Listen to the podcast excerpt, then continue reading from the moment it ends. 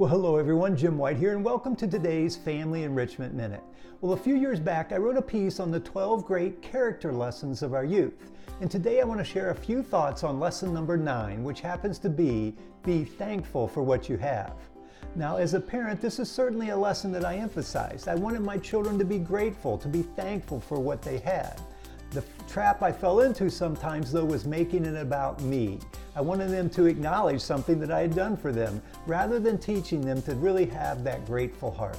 Now, I bring this up for two reasons. First of all, this is a trap that we all have fallen into. It's just part of the parenting journey. But secondly, I wanted to remind you that the goal is to teach them to have that grateful heart. And you do this by teaching them to see the good and the value in other people and their circumstances. This is how the seeds of gratitude are planted. Until next time, remember choosing a loving perspective changes everything.